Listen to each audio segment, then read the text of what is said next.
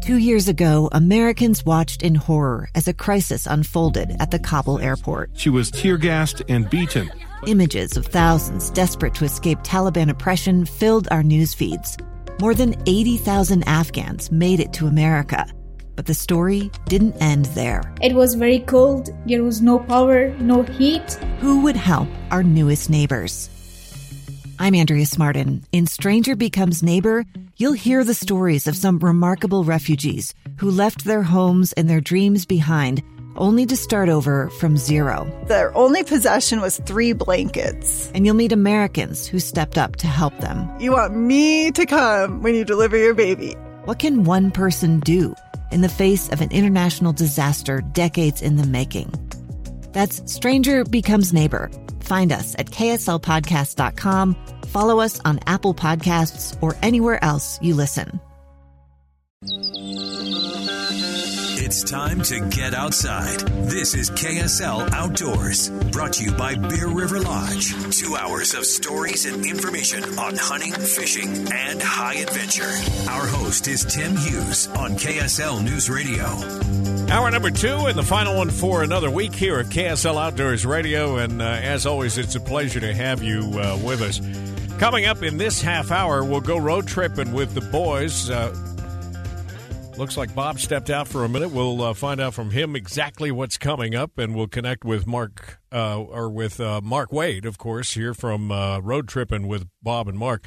Also this hour, we're going to get the latest from Tim Ryan and the Row four A L S crew. Don't know what they've been up to since we last chatted with them, but they're getting a week closer here, obviously, to their uh, big trek, their sail across, or row, I guess. I shouldn't say sail. That totally defeats the purpose. They're going to be rowing their way across the Pacific Ocean to the islands, and then wrap things up this morning with Roger Eggett from uh, Bear River Lodge.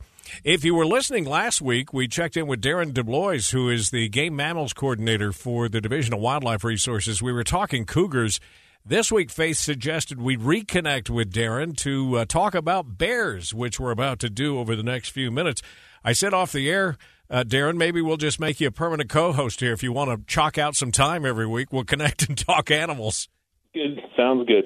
uh, this week it's bears. I was joking with somebody around the newsroom earlier this morning. I said, you know, re- remember that day when you woke up on a Saturday and uh, w- looked outside and there was a foot of new snow and you just decided to go back to bed and not deal with it? I, that's kind of what the bears have been doing lately. They're a little late to get out of the dens, I think. Yeah, yeah, we uh, you know we have several bears collared across the state, and it looks like when they did come out, they just sort of ha- hung there. They didn't they didn't go anywhere right away. Usually they start kind of moving around, but they were probably wondering what was going on. Yeah, yeah. what, what do you make of that? I mean, was it a, um, a decision on their part? I without interviewing one and knowing what they're going to tell you, I don't know. But right, but yeah. or, or was it really just a factor that there's so much snow up there they couldn't get out? Yeah, I mean they. Uh, I mean they can dig out of the den, but it's really a, a resource thing. So if they come out and there's nothing to eat, they'll they'll generally just go back in and, and sleep for a little bit longer. But um, you know, this year it was particularly long, and and uh, you know they're moving around now, but I'm sure they're pretty hungry. So uh, that that that's timely for what we're going to talk about today too. You know that that especially this spring they may be a little bit less polite. Yeah. People aren't careful about what they're putting out there. When you guys sit around and talk about, you know, the ramifications of them coming out of the den lately, other than them being hungry, do you worry about their health? Yeah, yeah. In fact, we had a recently had a sighting of a bear in, in the Cache, which of course got some of the, the biggest snow we had, and and it was not looking too good. It was really thin and, and, and struggling. So we went up to try to find it, see if we could assess its health, but by then it moved on. So hopefully, fingers crossed, it found something to eat and, and it's doing all right. But but it definitely was an indication that bears really, especially in northern Utah, um, really did uh, struggle a little bit this year with, with all the snow and the length of time they, they had to spend in dens. What do they come out looking for the most as far as food source goes? Usually they're going to start eating that green, that green up that we see all over the mountains uh, this time of year. Insects, they'll just pack it on as much as, as possible.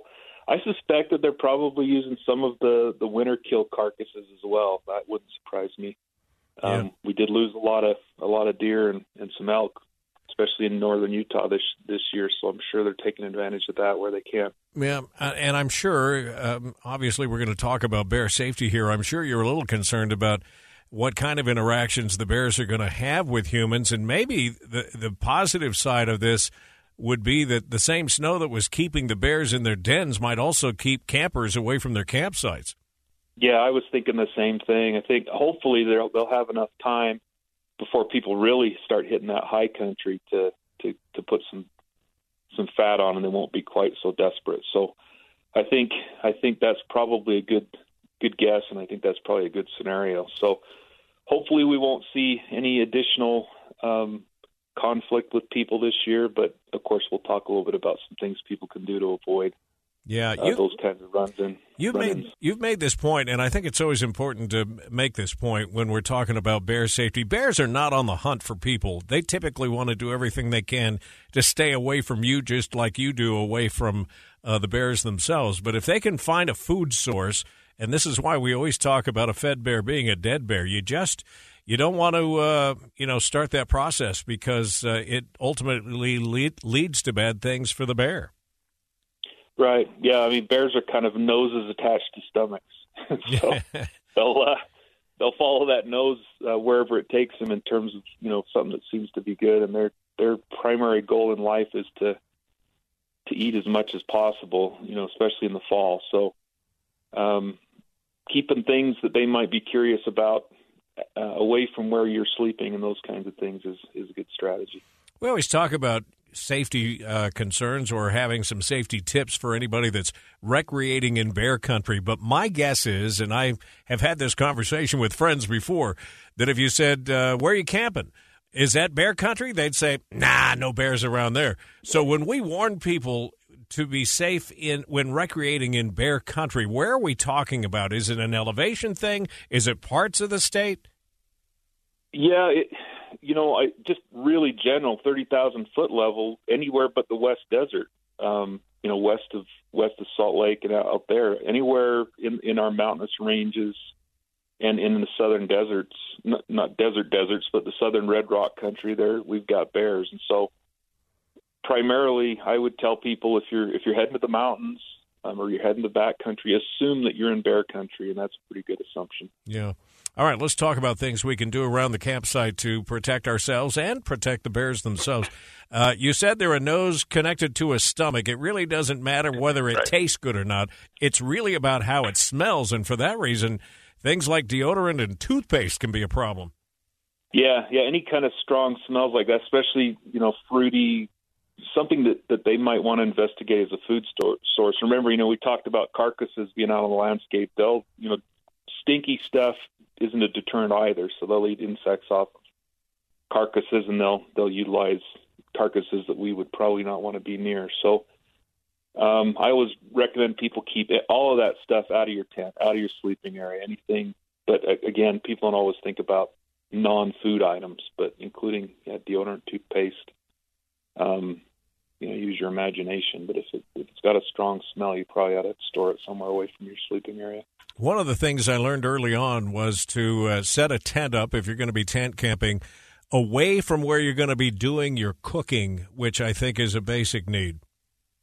Yeah, yeah. So we, uh, you know, if you ever go to grizzly country and, and camp there, they typically will put their cooking area about one hundred yards away from the sleeping areas. I probably don't need to be that drastic in Utah, but, but it's the same concept. You just if you're going to be using cooking, keep those smells away. You know, don't go spit toothpaste. Brush your teeth right before bed and spit toothpaste out near your near your sleeping area, and then keep your camp clean. Keep all that stuff cleaned up, bag it up, and keep it somewhere where a bear can't get to it, in a trunk or inside of a vehicle, that kind of thing. Boy, we made a, a lot of mistakes uh, through the years of camping when I was younger. Um, you know, we do a fair amount of fishing, whether we were near a stream or near a reservoir or something, and uh, you o- would always clean the fish and maybe just put the guts in a, a trash bag or something. That's a calling card. Or if you cook your bacon and decide that, yeah, the grease can go right here on the ground, that is going to be a problem down the road. So just little things. Yeah, yeah, for sure. Another common thing we see in camps uh, is people like to put those hummingbird feeders out, especially if they're going to be there for a while. and that that's just sugar water. So, you know, it's neat to see the hummingbirds. Man. But the bears will definitely get into those too. So yeah, I hadn't, I hadn't thought about that. Unsupervised outdoor pets, especially at night, can get you into trouble. Yeah, yeah, there could be conflicts there. Make sure you keep your pets close, and you're, you know, they don't need to be on a leash necessarily, but just make sure you're aware of where they are and what they're doing. Yeah. We've only got a minute left here. Uh, run me through some of the things we would do if we do encounter a bear. Usually it's kind of the same thing for what we talked about with cougars last year, so stand your ground. Um, remember, we've got black bears in Utah, so the strategy is a little different. There are no grizzlies in Utah at this point in time, so... You know, keep stand your ground. Don't lie down and play dead, I guess is what I'm saying. Stay calm. Um, talk. Use uh, bear spray if you've got it. I'd recommend anybody that's going to be spending time in bear country have that have that around and ready. Um, don't run away. Black bears are good tree climbers. Climbing trees is not a good strategy. Um, you can visit uh, Wild Aware Utah. Bear behaviors and, and those types of things. And if a bear attacks, fight back. Don't play dead. Use anything you can uh, to fight back. Usually black bears are not too much heavier than a person, and you do, you know, you do stand a pretty good chance of fighting back and getting that bear to decide to leave you alone. Yeah, they do run faster than you think too, like thirty-five miles oh, an yeah. hour. Good, right? One. Yeah, you're not going to outrun it. No, not going to outrun it. All right, uh, Darren, thanks as always for your time today. Uh, wildlife dot utah dot gov is a good place to start. Wild Aware Utah's website is a good place to go as well. Uh, Darren Debois, uh, mammals, mammals coordinator for the Division of Wildlife Resources here in Utah. Thanks again. Good to talk to you. Yep. Stay right there. When we come back, we'll do a little road trip, and Bob's back in, and we'll check in with Mark Wade next on K S L Outdoors Radio.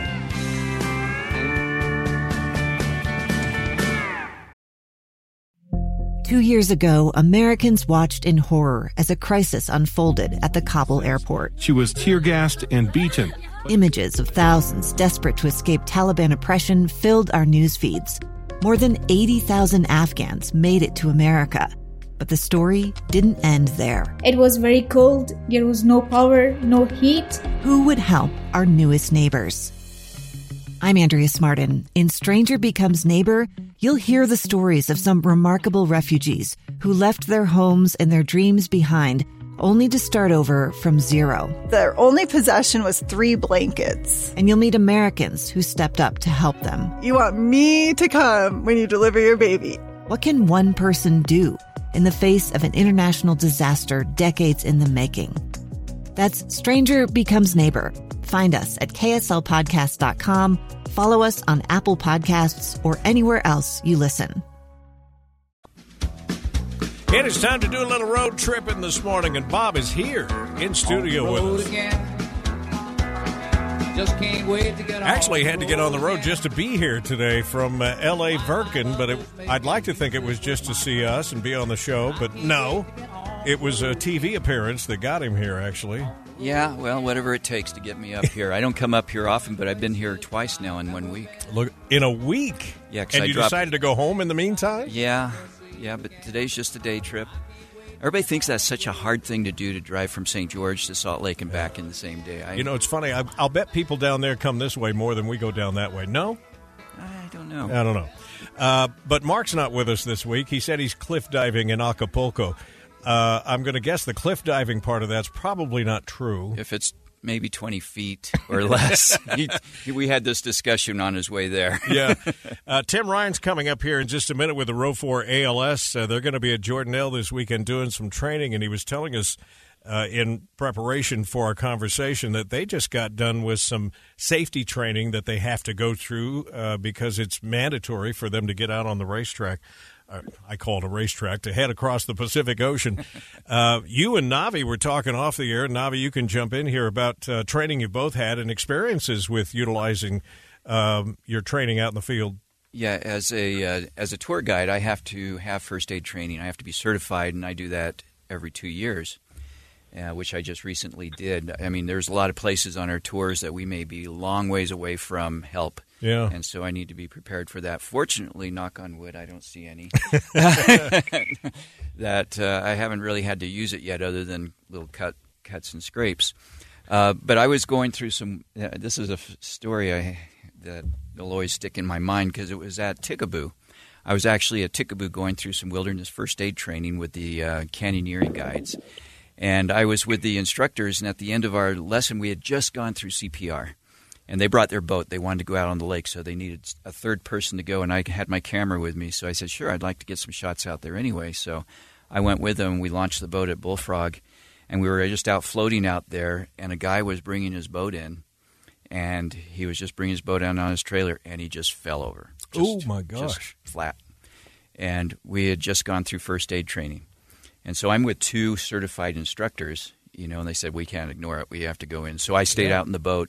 They went and got their kit, and they worked on the guy for forty-five minutes. Whew. But they said he was gone when he hit the ground. Wow. But um, they, the Park Service brought their helicopter up from Page. So that turned out to be more of an adventure than you had planned. Yeah, I just thought, day. How ironic. I just barely completed recertifying in C P R, and we see this real-life experience, you know, right before our eyes. So, you, you know, it's good to be, I, I know that anybody who has gone through first aid training hopes that they never have to use it, but they're glad that they have gone through the training in case they do. Yeah. This was a big part of our conversation, Navi, when we went on the uh, Connecticut River trip with you, and something you were, I know, concerned about because you had guys who were middle-aged or, or older uh, headed out into the middle of the wilderness on a hundred-mile uh, float trip with nobody to come help if you needed it. Right. That's the key. Um, I'm I'm a certified, certified, certifiable knucklehead. Yeah. Um, I've had C P R or whatever, but I, we had a guy, a gentleman, I'm not going to say his name, but you might know him in the community, owns a little oil company, um, if you know him. But anyway, uh, second day of a ten-day float, um, he has a sockeye on, and he's standing on the raft. The raft is banked, and the, the fish went downriver, so he jumps off the boat and broke his ankle, and it was bad. And, like, he's laying there holding on to the rod, and he goes, take my rod, and I knew he was in trouble. So wait, I looked at it, and it was just awful. It was swelling up really big, and I just put this in the ice-cold river for a while, let him go for a half hour, and I go, it's broken. There's no doubt. I don't know what to do. There's no way to get him out of there. We still had eight-day float. So I said, just let's just freeze it up, put on a, a wool sock, and then two rolls of duct tape.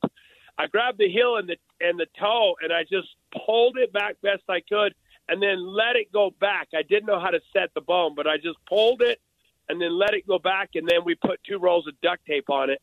By the end of the trip, he was catching fish, um, bouncing down the river with a limp, but when he got home, I thought they'd have to reset it or break it again, but the, he says, tell you, the doctor says, tell that Navi that he said it beautiful, and I just got lucky. Wow. I yeah. had not heard that story before, but that's panic mode when you're out there. I mean, having been on the Connecticut, I I've shared this thought many times. When that float plane drops off the last group and it makes the turn up off the uh, lake and, you know, disappears around the mountain, there is a sense of, oh, boy. Uh, yeah. What now if something goes wrong? And, and you do need to have those skills, that's for sure. Yeah, but you can't panic. You got to just think rationally and do your best. And, look, I see him periodically still, and he's doing fine. And he always says, my ankle's perfect. I I got lucky. I mean, that's great, though. Maybe they're, yeah. Another use for duct tape. Uh, yeah. Did your training this year, Bob, change at all with the water situation? I guess they would always train you for water rescue, wouldn't they? Yeah. Well, in wilderness first aid training, and uh, the first aid training I go through for guiding, no. But we go through, you know, the first aid training, C P R, A E D, you know, all the basic knowledge that you would need to assist, you know, take care of the situation until help arrives. Yeah. And so it's pretty intensive training. And, uh, you know, it's changed slightly over the years, but still pretty much the same. Yeah. Uh, it's good to know. I mean, it, it gives me confidence that, uh, you know, something happened, but... Anyway, again, I hope it never have to use it. No, no kidding. Do you have any of that kind of information, safety information, on uh, the blog site? Or I don't know that I've put any on the blog, but I can. There's uh, Red Cross First Aid Training is really a good online training if someone wants to just do it at home and learn the basic fundamentals, they can do that right from their computer. Yeah, because as you said, that day down at Tickaboo, you didn't know what was coming, and that's usually the case, right? Yeah. You don't plan for those events in your life. Uh, if you want to find out more, go on one of these great adventures with uh, Bob and Mark. You can do it at road tripping with bob and mark dot com. We'll take a break. I mentioned Tim Ryan would check in with us on the Row four A L S crew. They're headed to Jordanelle tomorrow. If you're going to be in the vicinity, you might pull up and just watch them for a little while. It'll be uh, a little run-through, sort of a dry run on uh, what's going to be happening with them out there in the middle of the Pacific Ocean in a couple of weeks. That conversation after we get you a news update next here on K S L Outdoors Radio. I'm Dave Cawley, investigative journalist and host of the podcast, Cold.